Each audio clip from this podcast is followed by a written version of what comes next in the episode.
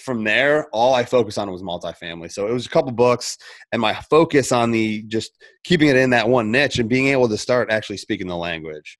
That's when people will start taking you seriously.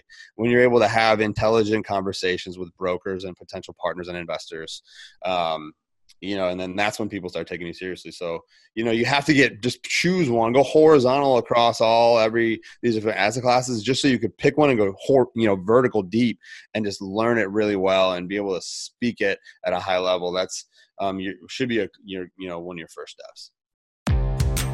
Welcome to Real Estate Deal Closers with Annette Talley, where we focus on the deals. Our guests are real estate closers who will share in detail the whole process from finding a deal to closing it, as well as strategies and tips to help you do the same. Here's your host, Annette Talley. Welcome to another episode of Real Estate Deal Closers. I am your host, Annette Talley, and my guest today is Tim Kelly. Welcome, Tim. Annette, thank you so much. I'm honored to be chatting with you.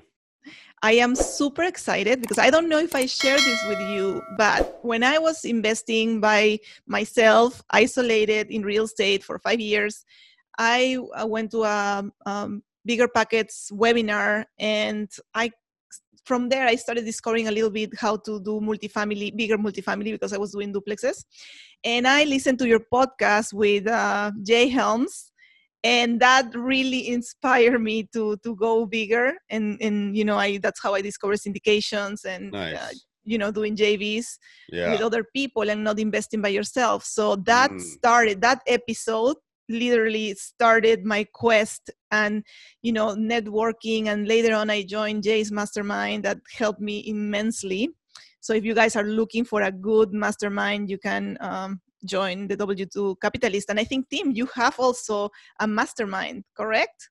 That is correct. Jay is my boy, my business partner. I'm part of the W2 Capitalist, uh, you know, community with him. And, um, but yeah, I have my own, my own military multi-family uh, mastermind. Yeah. Amazing. So anyway, so the, that episode really helped me pivot and grow so much started that that was like the seed that started you know uh, my growth so now i am doing a podcast yeah. which is something that i never thought a year ago so that's special. I mean, that. that's super special, and it was an such an honor to be on Bigger Pockets, and it really gets you to the next level um, because you get a lot more exposure. And if you continue pursuing it, all these people will want to interview you and help you share your story, and that's really what everybody should strive to do. Just share your story with other people, help other people, you know, document your journey and stuff, and um, it's it's it's been cool. So and it's honored just to think that I you know I helped you have that you know that complete paradigm shift and um, kind of go bigger. And uh, you know I remember having that same epiphany. So, um, but yeah. All right. So share with my audience how did you get into real estate? Yeah, yeah, good question. So right now I'm actually still technically active duty in the military uh, until later this year. I'm currently going through a, a, very cool transitioning program where I don't really have to report. I just kind of take care of my stuff and I'm able to focus on my businesses. Um, so I'm still, like I said, I'm still active duty. On 2014, I went on a deployment and just had a bunch of books with me. I've always been a fan of personal finance and building wealth, and I've always just wanted to know more how to how to control myself and then I just kept seeing this trend real estate this and real estate that. This is why anybody could do real estate. This is why, you know, people, more people are created into millionaires billionaires every single year and decade because of real estate. So I'm like, well, that's interesting. So got off that deployment, just dove in and just completely read all kinds of books, went to conferences, you know dove into my education my like consumed a lot uh, and then enough to get really disorganized and unfocused and then i decided to focus and that was multifamily investing. And then, you know, that was back probably for about four years ago when I had that epiphany. And then now I've been investing in um, just mostly apartment communities, mobile home communities, and I love small multifamily. Um, all over the southeast and Midwest. Um, you know, I've helped close over a thousand doors in both all those asset classes. So, um, that's why I like to separate because now we've created a military community where we're helping other military members do the same thing, um, just to set themselves up for whenever they decide to separate from the military. So um, that's pretty much yeah, in a nutshell. and and I I love that you know you you're company, Active Duty Passive Income, is very focused on one niche, which is the military, helping the military achieve uh, financial freedom. How did this uh, company start, and how did how did it uh, happen? Amazing to this day, still uh, active duty Marine Markian Sich. He's the founder and kind of the visionary, and he went to the Naval Academy with Mike Foster, the podcast host.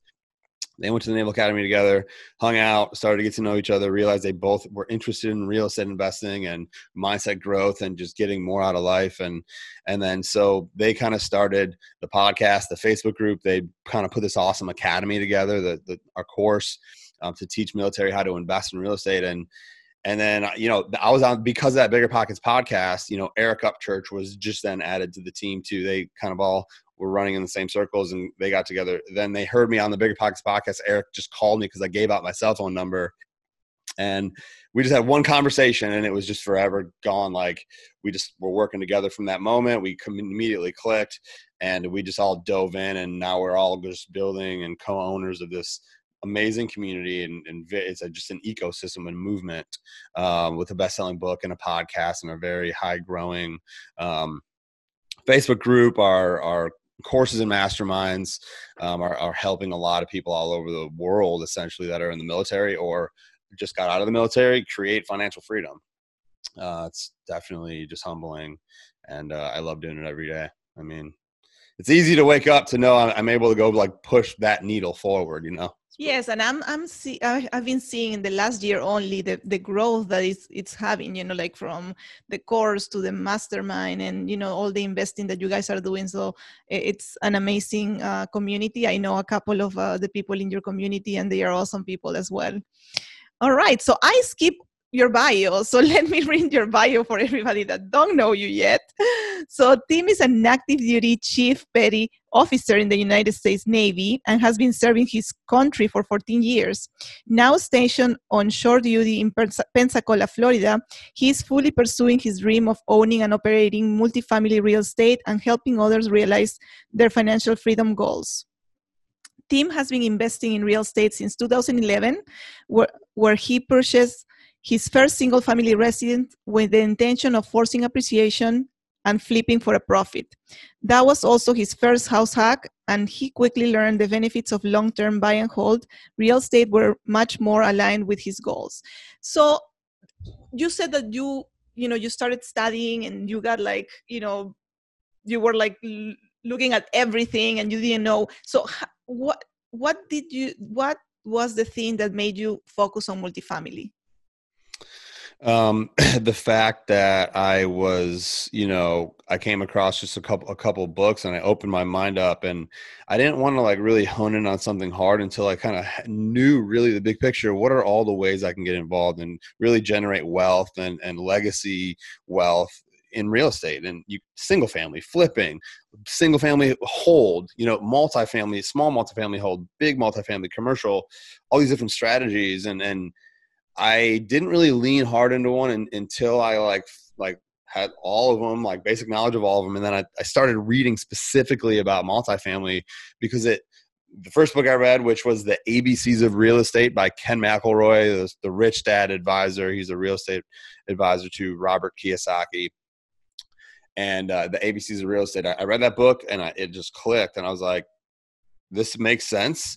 This will. I believe this will help me get to my financial freedom, you know, number faster and I, I know I could do it. And then, then I realized like, you, you know, you, it's not all on you. You just build a team of people that could just go towards the same goal, that had the same vision and, ha- you know, bring different things to the table and different aspects of the business. And um, kind of just, it was it, from there all i focused on was multifamily so it was a couple books and my focus on the just keeping it in that one niche and being able to start actually speaking the language that's when people will start taking you seriously. When you're able to have intelligent conversations with brokers and potential partners and investors, um, you know, and then that's when people start taking you seriously. So, you know, you have to get just choose one, go horizontal across all every these different asset classes, just so you could pick one and go, hor- you know, vertical deep and just learn it really well and be able to speak it at a high level. That's um, you should be a your you know one of your first steps. Awesome. The Deal. All right. So let's talk about the deal. What deal do you uh, want to talk about? What asset type and where is it located? I'm gonna I'm gonna put you on the spot here. Do you want me to talk about my fourplex acquisition um, with a two or three K FHA loan, or the mobile home park acquisition? I'm Actually, I wanna I wanna go into the fourplex uh, the fourplex because you you mentioned that it was a really cool loan, and I think uh, people need to know about that. Yeah, yeah. So I learned about this loan. It's an FHA loan called the 203K FHA loan, and it's just the actually the tax code number 203K. Um, but it allows you to wrap the cost of rehab into the loan. Um, so just to give you numbers, you know, I find a property, a four unit property that's pro, you know producing income for 150k in a great neighborhood in Pensacola, right? And I put 100k of rehab into it and just wrap that into the loan. So it's about a $250,000 project, right? I only have to put 3.5% down. So it was about 15 to 16K after closing costs and all in money for the earnest money and for the, you know, um, the home inspections and all the fees. And you know, I never actually ended living in it, but it's intended as a owner occupied property. So you could do it up to four units. You could do a single family home duplex. And as, as long as you have the intentions of kind of living in one unit and renting out the others called house hacking, um, this is just one of the best ways that I found you could really force a lot of appreciation. I mean, it's cash flowed over two grand since day one a month. Plus, I've you know just took out 50k cash tax free on a cash out refi, um, and so I mean the ROI at this point is infinite, um, and it's in a great growing neighborhood. So, um, all right, two or three k FHA loans are amazing. Yeah, that sounds amazing. But let me unpack a little bit everything that we talk for the people that are new and they want to understand what everything is. Um, so the type of asset you said it was in a good neighborhood but you know a hundred thousand dollars in repairs that's a pretty big chunk. So what type of asset was it and what type of repairs did you have to to make yeah, great question. Let's um, every single four, all four of the units had some kind of rehab. Um, so it was kind of like uh, a, a, main house divided up into three units, and then a two-car garage that was just converted into a unit before I bought it. So it was already a unit. So in in the back unit, I mean, new floors, new cabinets, and new new appliances. Um, you know, new windows, new decks back in front, and then in the main house, you know, a couple new bathrooms, mostly like completely new kitchens, just paint, uh, windows. Um, you know, so I got it's almost completely a gut, but there was it was livable before, but I just really upgraded it because it was in like a A ish neighborhood, but it was like a C property. ABC like D is war zone. It was like a really kind of low income rundown. So I forced a lot of appreciation in one of the best neighborhoods, and I immediately now it's worth about 500, you know, to 600k, and it's paying me every single month. Um, and other people are paying that debt down for me. So absolutely it's so it's just a great asset yeah. so basically you found the ugliest and worst house in the neighborhood and then you just put some money into it and then you made it comparable to everything else in the neighborhood or, or even better to the other properties in the neighborhood and so you force the uh, the value the appreciation of this property awesome so yeah. you mentioned house hacking so can you explain to people that don't know what house hacking is and how it works yeah, I mean, this is why we really love teaching the military about this using their VA loan, right? So, house hacking, if you are in a single family home, it's got maybe three or four bedrooms. You could just buy the house you you are occupying one of the bedrooms, and then you rent out the other bedrooms. And most of the time, you'll live for free. Maybe you'll cash flow, like all everything will be covered for you, and you're just in a position where you're you're you're getting experience doing a lot of things. You're a homeowner, you're kind of an investor, especially if you get multiple units you know, and, and you're you're able to manage tenants if you want, or you could, you know, have another manager manage for you. And you're just in a position where you're saving so much money. So you're about to you're able to stack up a lot of your savings, accelerate your savings, and really while you're learning, if you want to continue doing it, you as you're stacking it up, you're you, you're getting experience and you're learning more specifically about the one asset class you want to like really hone in on. Um, so that's awesome. All right. So then you mentioned ROI. So for people that don't know, what's ROI? Return that is return on investment. So you know in the investing world whether it's a stock or bond or mutual fund or real estate you know your what you invest the, the key metric is what are you getting and what is your return on investment roi you know four five six seven eight in the stock market might is likely because it's going to go up and down but in real estate it's usually a 10 plus return if you buy and hold but even if you passively invest you can get like a 9 8% cash on cash return plus you're getting ownership and tax benefits on top of that as well. So that's why a lot of smart and accredited investors like investing their money in real estate and we so we partner with them to buy the large you know commercial property. All right so going back to the deal how did you find this deal? I was living in Virginia Beach. I got orders down here to um, Pensacola the minute I got orders, which was like maybe eight months before I actually got here. Immediately started networking with other people on bigger pockets, um, you know, and and I connected with agents, other partners, some other managers in the area. Just built a network here before I even got here, and then while I was in transition, you know, I came down here a couple times to look at about 12 different properties. So I connected with an agent who showed me and walked me up tons of properties around the area. I'm like, yep, that's the one. And so it was simple. It was just, I, I, created a network. I just really relied on them to like choose the best properties. Then we kind of went around. So it was a really good agent. Then I found a really good property manager and, um, you know, it's just worked out really well. So that's kind of a little bit about how that transition went. Yeah. And you were specifically looking for a for a multiple unit at this point, correct? Yeah, like I was focused on large multifamily, you know, big apartment complexes, but I knew I wanted to get a, a live in by my own property that I live in and get as many doors as possible under one roof. And with that, you can get up to four units with residential owner occupied lending, right? So um, I was looking specifically for a fourplex um, that I could house hack in a great neighborhood, and then I'll eventually rent out and it'll just be a cash flowing fourplex. So um, I had that intent. You know that that that was my intent while I was like looking at the larger deals too. That's awesome. All right, so tell us the financing part, right? So you decided to use a 203k loan, but you could have also used a VA loan. So why did you decide to go one way and not the other? Because I am a vet and I just actually sold the property in Virginia Beach that and that, so I freed up my whole VA loan benefit. So I had really my high whole entire VA loan benefit, but I I was more attracted to the rehab component that you could wrap the cost of rehab into the loan and really for very little down even though the VA loan is 0% down at that time I didn't know but now the VA you could wrap the cost of rehab into VA loans and they order development loans like construction but then I actually did that on my next property. I did the same thing, kind of in the same area on a triplex with a VA rehab loan where I lived in a single family home and then had the duplex. And they we gutted everything. It was all brand new in like a historic district of Pensacola, and that's where we lived for like about a year and a half. And now we live somewhere else. But now that's a fourplex and a triplex. And so one was a 203k loan, one was the VA rehab loan. All right. So for people that are not veterans, then you have the option of doing the 203k loan. And if you're a veteran, then you can take advantage of the VA rehab loan.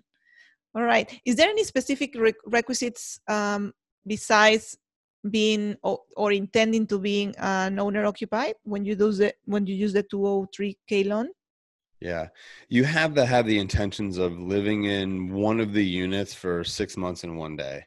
Um, I mean, after that, you know if if you did have the intentions and life changed life changed you know then it's okay you just say well now i'm moving i'm just going to out and this is why we're moving you know you just have to speak to the lender through either a phone through your broker whoever you're dealing with um you know it, eh, yeah it's just it kind of is how you the relationship that you have and how kind of how you work that system Okay, and are lenders familiar with these loans? Because I've never had a lender offer me this product, for example.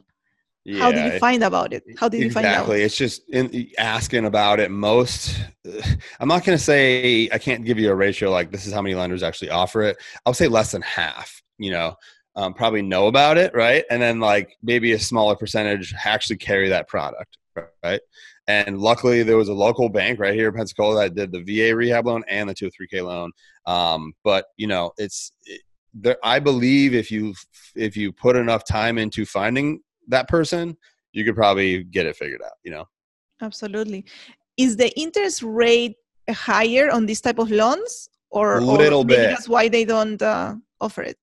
A, a little, a little bit, but they make more money off of it, is what you're saying, because there actually is more work, because you have to get like a licensed, bonded, um, and insured GC, you know, general contractor to, to help you, and they have to work with the bank. So there's a lot more paperwork and red tape. Um, so the bank has to do more work. So they do charge a little bit more for it. Um, but it's it's not much. And like I said, ROI ROI is infinite at this point. You know, point again because of how little I had to put down and what I've already taken back out and all the other equity growth. But yeah, it's a little bit higher than your regular rates. Okay, so it, may be a little bit more, you know, paperwork because you have you have to get a GC to work with the bank. So you have to get a GC that is familiar with this process as well, right? Yeah, and there's there's a lot of contractors who kind of sort of know about it, but they've, they've, they've never done one because they're not willing to work with the bank because there are more again more admin, more paperwork to fill out. They the bank controls your draws. They actually issue the draw to me, then I have to give the draw to the contractor. So they have to be very patient and open to it. But if you find someone who's actually done it, that's who you should be gravitating to because they can actually do it. They're familiar with it. Um, but it, it, all depends. You have to just ask, yeah. And I can't give you this is how many contractors probably have done it, but it's many have, many haven't. It all depends on where you're at. All right. So the the going back to the the price, um, did you have any negotiation negotiations to get to the 150,000? I mean, that's a a killer price for a four unit. Yeah, it was listed around two, like 200, and we kind of went back and forth for a while. Um, not I mean, I was only there for a weekend, so it was on not a while. Be like, you know, it was just one negotiation, but yeah, I mean, we kind of went back and forth and listed for one like 95 or 200, and we kind of just because of the inspection and I kind of really stressed how much work I'm going to have to put into it. So I was able to get a lot of leverage. Plus, not many people were looking for like a rundown fourplex, you know, that, that you want to have to put work in. That's the only thing. Now there's probably tons of people looking for that those types of properties, right? More and more. Um, but at the at the time, I don't think there was a lot, a whole lot of interest in it. So I had the negotiation power too. Was the property on the market for a while, or was it like a new listing? No, it was it was listed for about three months ish. Mm-hmm. Um, if I remember correctly. Right. So the owners were a little bit ready to kind of sell it at this point. You know, they had been waiting for the highest price and they didn't get it, so they might have been more open to negotiations. Yeah. Plus, it was super distressed. You could tell they they weren't managed well, and they there was a lot of deferred maintenance. Was it occupied? Yeah, it was fully occupied and like some dangerous type of scenarios where there was like a preg- the pregnant uh, you know woman was upstairs and there was a gas leak that nobody did anything about and hmm. you know there was some kind of so there was a lot of inspections and a lot of things that we had to do to comply and pull permits with the city but um, it they should not have been living there. It was not you know that's a why we had a low income tenant base Right. So, what did you do with these tenants? Did you have to wait? Were they on leases? Did, did you have to wait, or did you just because it was not a safe environment, you were able to um, move them somewhere else? Yeah. So they didn't have leases. Obviously, it was mismanaged. No leases in place. They were getting like paying cash every month, right? And so because I was I was rehabbing every single um, unit i did i worked with the title company and their attorney and basically had what are called estoppel agreements or estoppel letters where even though they didn't have a lease so they they had no grounds to stand on that they had the authority to even be on that property right um, but i wanted to give them what they were entitled. So i said hey 30 you know 30 or 60 days in advance we issue them the letter say hey this is when we're closing this is when you're going to have to be out and then 30 days you know so they had plenty of time plenty of heads up but these are estoppel agreements because this this property is no longer going to be livable. Um, so that, that's it. It was a simple process and title company title attorney helped helped us through that and um, and so yeah but it it varies from every state is different for landlord tenant type stuff. So that's a really good person to have on your team you know if you're in a different area or whatever. Someone who's familiar with the landlord tenant laws um, is, is really great to have on your team. Awesome. All right. So how long was the construction once you started doing the construction on that fourplex? It was just over six months. Um, actually we're they agreed initially to be completed it in 90 days, right? But because of logical delays, I mean, they weren't getting draws, but it's just things that they had to wait on, things that they had changed. The scope of work, you know, increased a, a lot, you know, from after what we agreed to, and then we started rehabbing, and obviously you discover more. Um, so there was obvious delays, and and then so it was about six months where I was able to actually close, and and then it was been fully occupied ever since. All right. So on this 203 loan, so you know, you said that you had a hundred thousand dollars for rehab. Did you have to have a budget before getting the loan of how much this rehab was going to be, or as you went, they would like if you had more stuff, they would increase it? How does it work? Yeah, that's a great question. So, um, the reason why I was able to put 100K was because the market value of that property was like three or 350, and I was getting it for 150, and I was, you know, then I could afford to wrap another 100K into it. And because it was only about a $250,000 loan, it's well under the what's called the ARV, the after repair value of that property. Um, because I'm for, like, once you know they appraised it obviously very high once I put 100k into it. So well below and and so you have to have everything agreed to before you even close. So everything's agreed to you know everything is kind of bullet point. In this room you're going to do this for this price. You know on that property you're going to do that at this price. And so the bank agrees the buyer agrees the contractor agrees and then you close. And then they have to start doing work. They get an initial draw, they start doing work, and then until they complete like 50% of the work, and they'll get the next draw, right? But it has to go through me. Um, so you are kind of you're managing contractors and you're managing the bank process. Um, but it's very simple if you just ask the right questions. You know, does that did that answer your question?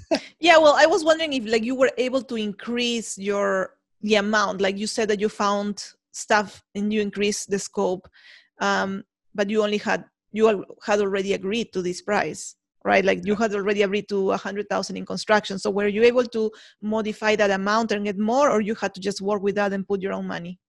Yeah that's that is a great question. So um, you are able to modify the loan if something significant comes up to renegotiate and just say hey look you know obviously the arv there's plenty of, of, of space and arbitrage and, and in between.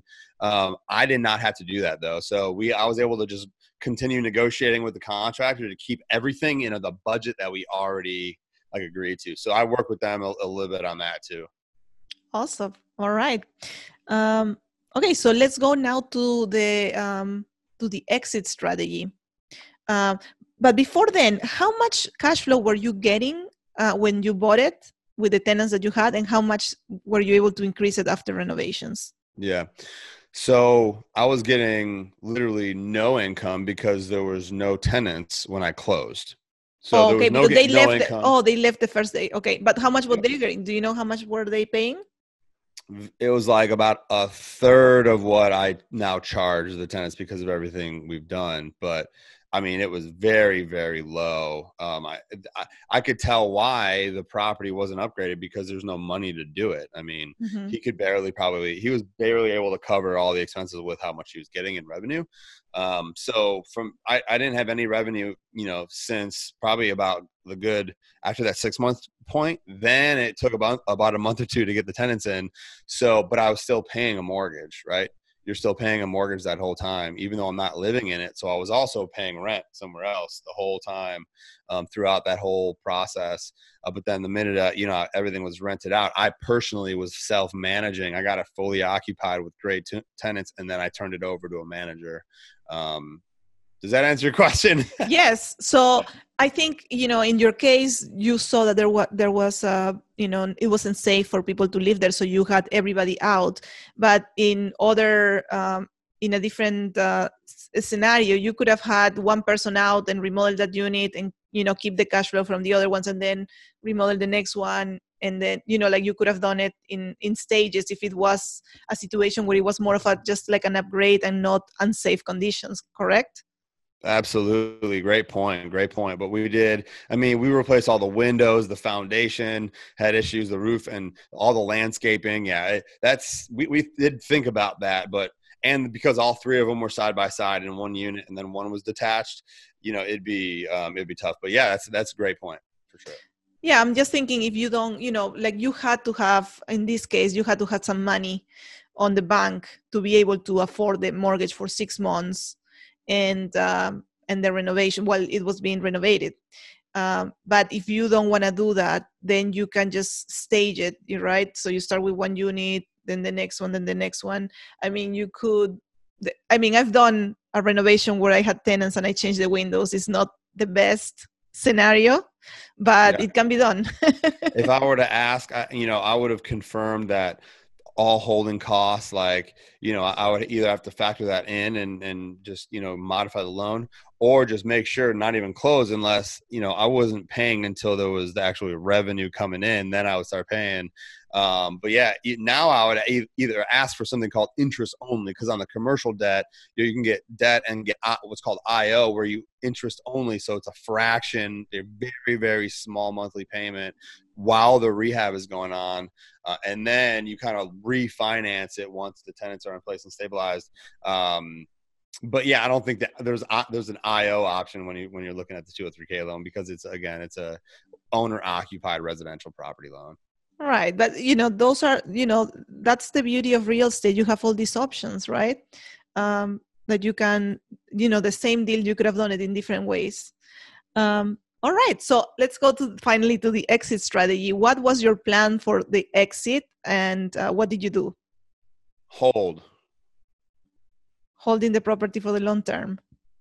Absolutely. No intent to sell this thing um, at all. I just refinanced it into a beautiful investment loan, but it was a cash out refinance. So I was able to pull out $50,000 just completely tax free, lower my mortgage payment about $300 a month, and have a lot more equity in the property. Um, so it's, it's, I don't plan on selling that thing. There's, there's no reason. It's in a very gentrified area. It's only getting better and better and better.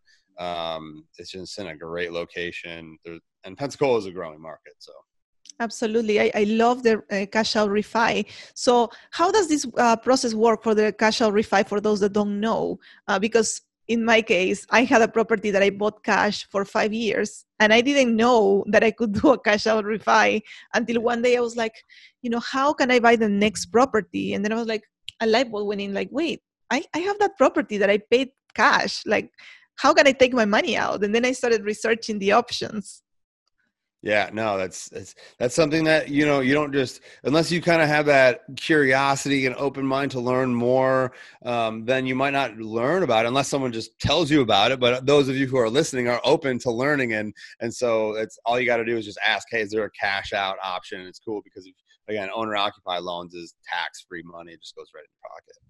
Right, and th- that's part of kind of the house hack strategy as well, right? You buy it and and you live there you know others are paying your your um, mortgage and then once you get enough equity on the property then you can cash out refi where you just you know you tell the bank my property is worth more. I so i want to do a, a refi and then you can take cash out uh, of the property and you keep the property. You, you don't have to sell it um, so that, that's yeah. awesome yeah. all right productivity hack Um, so now we go to the part of the show where you are going to uh, share with us uh, your productivity hack. This is uh, something that you have implemented in your business that has allowed you to grow and take you to the next level.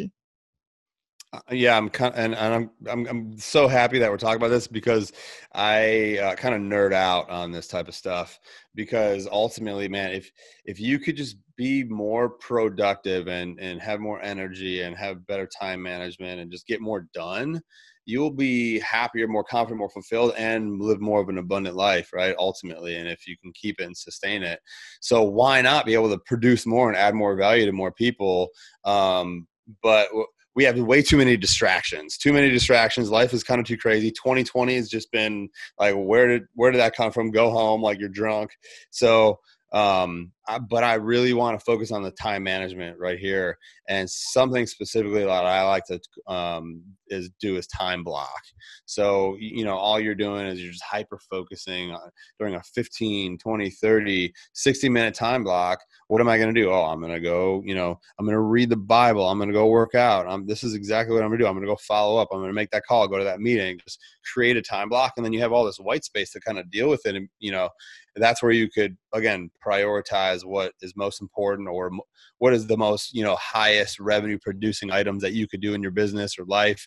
Um, and uh, but it's just it just helps me because it's a reminder. I you know I, I, check my the time block schedule before i go to bed the night before so i know exactly what i'm doing from 4 10 a.m when my alarm goes off you know all the way through the morning. I see where my what where i have maybe time to chill you know for five minutes whatever but it has just been transformational time blocking uh, for me is just is really is really helped me if I had to pick one thing. But there, there are a lot because I nerd out on this. I love this stuff.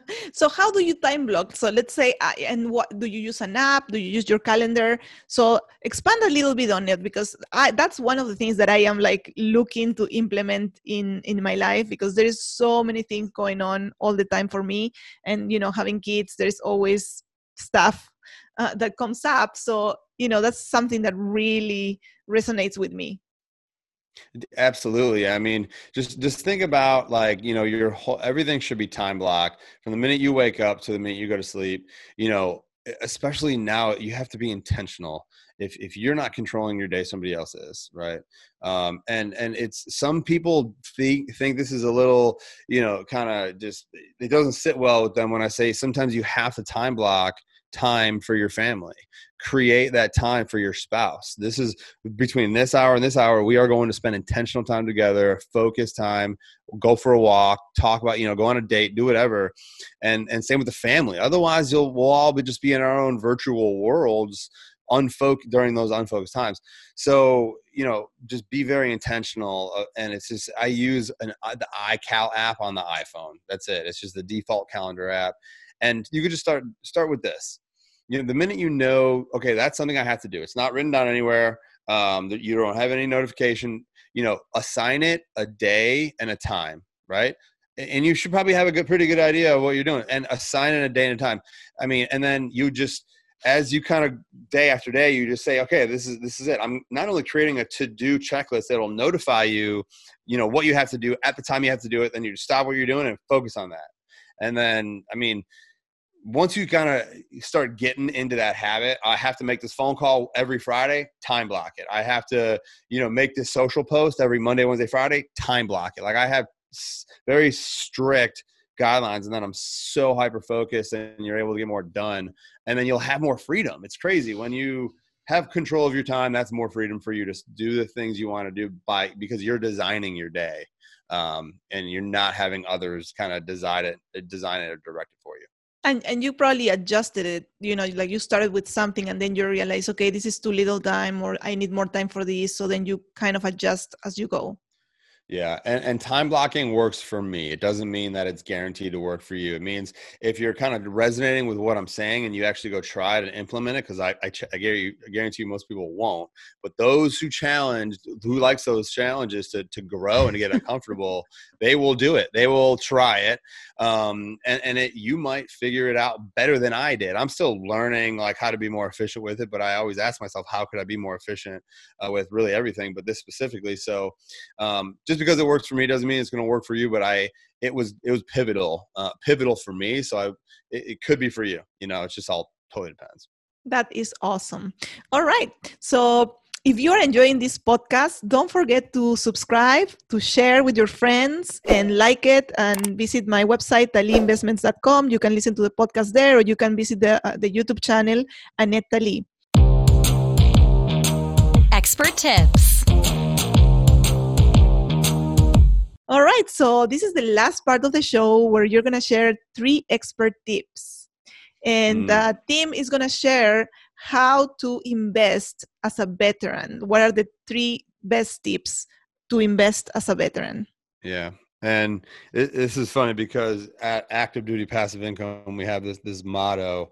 It is learn, network, take action right it's if you just memorize those three pillars and that's answering the question. It's learn it's network it's take action. And you have to be educated. If you really want something and you already have your why and it's desirable and it's emotional and you're working towards that hone your education on it and be the best at it. Be able to speak very intelligently about it while you're learning, network with others who are doing the same and who have already done the same that you are trying to achieve and that are giving back, like a tribe, accountability, a community. You know, again, this is what we created at ADPI. And and then while you're networking, take action. Like again, time block, call the broker, time block, search 10 properties, time block, you know, analyze 10 properties, you know, a day, whatever it is, and to really start controlling your time um, it's just um, again, could, I'm sure it'll be helpful. Awesome. All right, people. So don't forget, you gotta learn so you can talk in intelligently. You gotta network, and you know, networking is one of the things that have changed my life. Basically, I didn't understand what networking was before, and once I started you know joining the mastermind and meeting all these people and started talking to them i'm like oh this is what it is you know and, and now i'm like partnering with one of our mastermind members to do a 420 unit. So that's to me that's amazing you know that i can you know partner with these people that are doing amazing things and then take action for sure. And you know one of the things that i always say is like you don't have to do everything. You just take one step one action that you can do today and then you just do it. And next time that you have time then you do, you do the next action. You don't have to overwhelm yourself with a hundred things to do because there is always something else absolutely man this is good this is some valuable stuff i'm learning some things from you Tim, this has been amazing. Thank you so much uh, for being an inspiration for a lot of people. If you're not following Tim on Instagram or Facebook, you gotta do it. He's always, you know, posting videos that are super motivational. So, can can you tell people where can they find you online? Yeah, absolutely. And Instagram at the Timothy Kelly. LinkedIn, I'm probably the most active on LinkedIn. It's a game. It's been a game changer for me. If you're not on LinkedIn, you need to get there if you're building a business. Um, so at the Timothy Kelly on LinkedIn, and then you know Facebook. Obviously, in our Facebook group, at the Active Duty Passive Income Facebook group. Um, you know, check us out over there, and you can find me on Facebook. And honestly, if if you're listening to this and and this is inspiring you, and and you just have some questions, you know, I'm just going to give you my cell phone number because um, all you got to do is shoot me a text and we'll set up a call. So it's 847 910 9161. Um, there it is. I mean, it's, you know, if, if you feel like you should be shooting me a text, just do it and we'll hop on a call. Um, it's just a free, you know, visionary coaching session, let's call it for you just to help you out. So just, just let me know you that you heard me on the uh, Nuts podcast. Yeah yeah that's that's awesome. And you know do it. You know I, I guess i did not call you because i think i was listening and i didn't catch the number but i did message you on facebook and he replied. And i was so surprised you know because at that time i was like oh somebody on bigger pockets is so out of my league. So he did uh, answer and friend me on facebook. So that's awesome. Yeah. all right guys. Yeah. thank you so much for listening and thank you Tim for being here today. Yeah. Be great guys. Take it easy this was Real Estate Deal Closers with Annette Talley, brought to you by Talley Investments. We hope that you enjoyed this episode. Our goal is to provide amazing value on your real estate journey. Connect online at www.talleyinvestments.com, where you can find this episode and more. Did you like this episode? Subscribe, like, and share.